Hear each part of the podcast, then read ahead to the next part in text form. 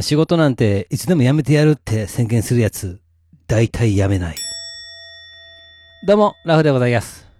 私、走り出したら止まらない性格と言いますか。まあ、かつてはね、もう手話のね、勉強だったり、まあ、パソコンで絵を描いて、まあ、それをね、ホームページに載っけたり、まあ、それに伴って同人誌を作ってコミケで売ったりとか、まあ、レザークラフトやったり、まあ、このポッドキャストで喋ったり、まあ、YouTube やってみたりと、まあ、いろいろとね、手を出すわけでございます。で、えー前にも話しましたが、今のブームは、そうです。タロットカードでございます。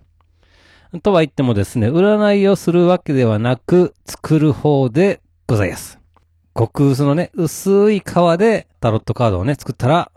結構いい雰囲気のタロットカードができて、おもろいんではないかと考えまして、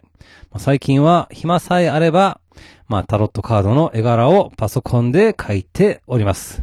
まあ描き始めて、かれこれ20日ほど経ちますが、まあ結構ね、細かく書いているためか、まだまだできそうにありません。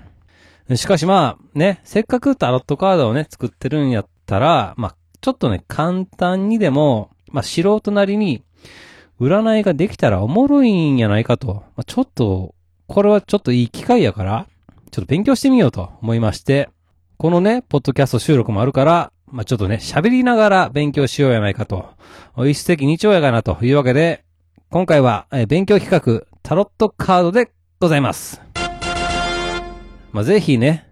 多少なりとも占えるようになったら、素敵なね、女性と出会うために、一体、いつ、どこに行けばいいのかを、真っ先に占ってみたいと思います。え？ああ、私、結婚してました。ああ。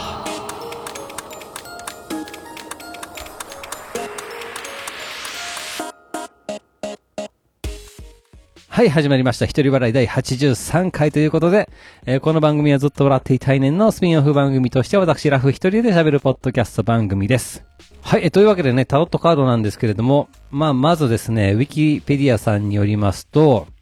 えータロットカードは遊戯や占いなどに使用されるカードのことと、えー78枚一組が最も一般的で、その内訳は1から10までの数札、えーそして、4枚の人物札をスートとした、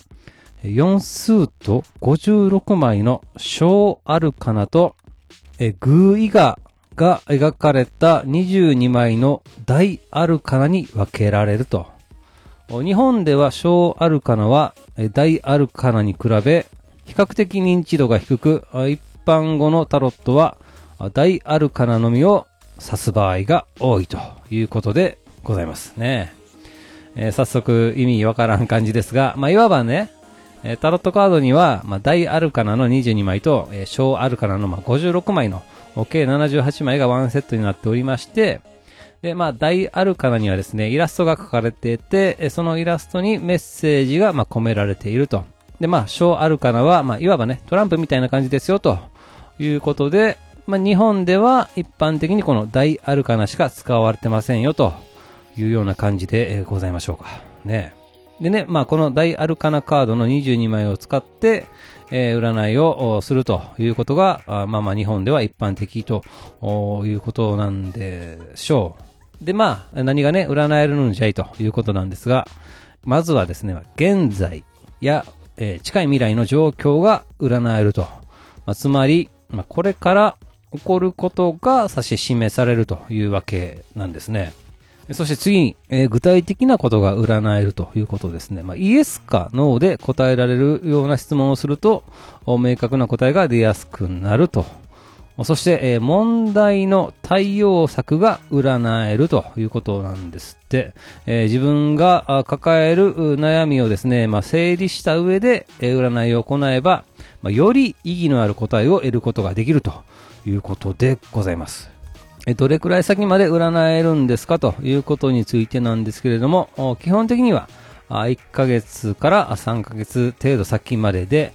長期的な未来について占うことには向いていないと言われているということで、ございます。え、そして、え、タロットカードでは占えないことがあるということなんですけれども、まず、え、悩みではないことと。具体的にはですね、人生の生死に関わること、えー、ギャンブルの予想とかね、え試験の結果、他人の不幸などは占えないと。え次に、え他人しか判断できないことも占えないと。勝手に他人のことを占うのは NG ということで、えタロットカードはですね、カードのメッセージと、まあ、実際の状況をね、こう照らし合わせることで、まあ、内容をね、判断するということなんで、えー、本人がいないところで占いをしたとしても、正しく意味をね、読み取ることはできないはずだということらしいですね。そして、えー、最後に、えー、同じ内容を繰り返し占うこともできないということです。タロットはですね、まあ、直感的なものなので、占いで出たカードは必ず現状に必要な何かを示していますと。そのため、気に入らない結果が出たとしても、やり直しをすることはルール違反でございます。まあ、そのカードときちんと向き合うことで、結果をね、好転させるように行動を起こしていく必要がありますということなんですね。まあ、それはまあ、いい結果がね、出るまで何回もやったら、えー、占いの意味ないですからね。ということでね、タロットカードで占えることは、まあ、大きく言えば、悩みの解決策ということなんですよ。まあ、今まさにね、抱えている悩みの解決策ということで、えー、まあ、悩みのね、要素がない、悩んでない物事について占いをしたとしても、えー、カードから正確なメッセージを引き出すことは難しいということです。まあ、そしてね、えー、タロットカードはですね、質問者の気持ちをね、敏感に感じ取ると、なもんで、まあ、悪どい考えを持っていれば、えー、そのことがカードにもね、必ず伝わってしまい、えー、きちんとした結果を得ることはできなくなってしまうはずだということでございます。まあ、要は、カードに嘘をつかず、えー、本心でね、接するようにしなければいけないと。というわけで、カードにね、敬意を払いまして、より答えやすいような内容に噛み砕いた上で質問をするということで、より的確な答えを受け取ることができるようになるということなんですね。まあ、とにかく、よりね、この悩みを明確にした上で真摯に向き合ってくださいということでございます。で、まあ、そしてですね、まあ、どんな占いでもね、そうなんでしょうけれども、タロット占いでは占う人の直感が重要視されており、まあ、直感に従ってカードが示すメッセージを読み取っていくとのことでございますね。まあ、つまり、占う人がどう感じたかによって、まあ、結果が間違ってくるということなんですね。占う側のね、人の能力とか、その時の、まあ、調子、まあ、あまあまあ、あとはさじ加減によって、え、左右されるということですね、これはね。うーん、なるほど。で、えー、タロットカードで引き当てたカードは、必ず質問者にとって重要な事柄を示していると。そこで、たとえ悪い結果が出たとしても、自分自身で努力すれば未来を変えることができるとされていると。タロット占いは現在の現状とともに問題に対する対応方法を示してくれる占いであると。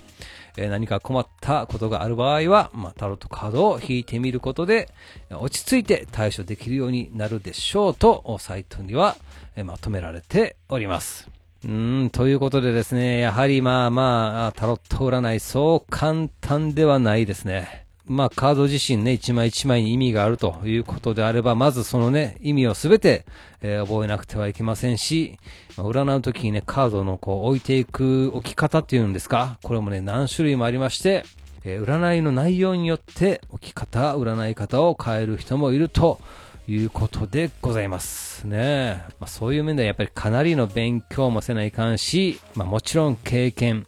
えー、そして一番大事なトーク力ね。これを磨かなければいけないと。一筋縄ではなかなかいきません。